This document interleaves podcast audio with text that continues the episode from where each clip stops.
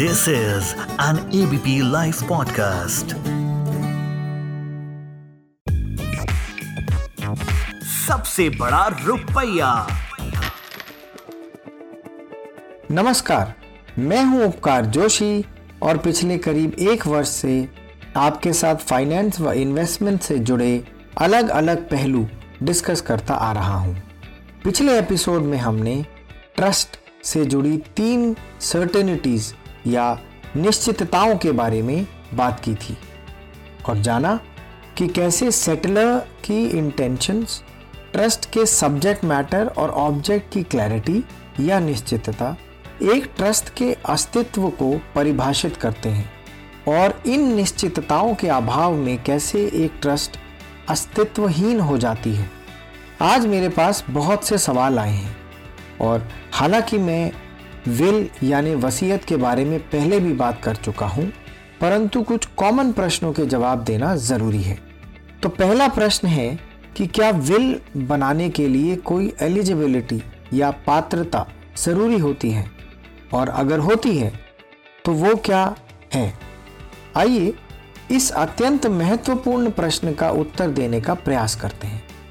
अगर हम लॉजिकली भी सोचें तो कोई छोटे से छोटे कार्य को करने के लिए भी हमें सूझबूझ व उस कार्य को करने से उससे जुड़े व्यक्तियों पर उस कार्य का क्या प्रभाव पड़ेगा, ये सोच पाने की क्षमता होना ज़रूरी है।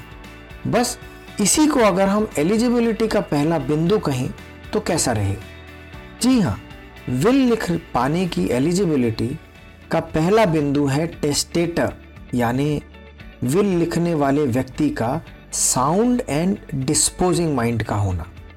आइए थोड़ा सा विस्तार से समझते हैं।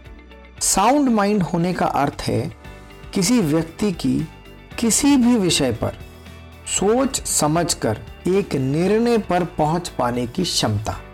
और डिस्पोजिंग माइंड होने का मतलब होता है कि एक व्यक्ति अपनी ओनरशिप को भली भांति समझता है, साथ ही साथ अपने रिश्तों खासकर अपनी फैमिली को अच्छे से समझता है और अपनी विल, यानी वसीयत में वो क्या लिख रहा है, ये भी खूब अच्छे से समझता है। साथ ही जो लिखा है, उसका परिवारजनों पर क्या इम्पैक्ट होगा, इसका अंदाज़ा भी उस व्यक्ति को है। एक बार फिर बोलता हूँ, विल लिखने वाले व्यक्ति को अपनी संपत्ति के सभी कॉन्स्टिट्यूएंट्स का पूरा ज्ञान है। अपने परिवार के हर व्यक्ति व उनके नैतिक अधिकारों का भी पूरा ज्ञान है।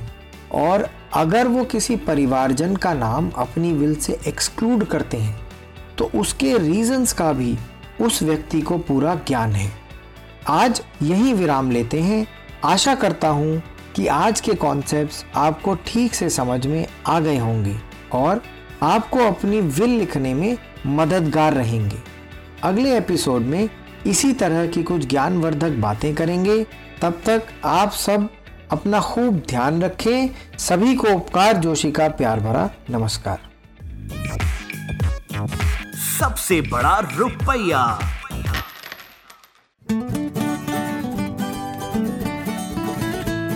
This is an ABP live podcast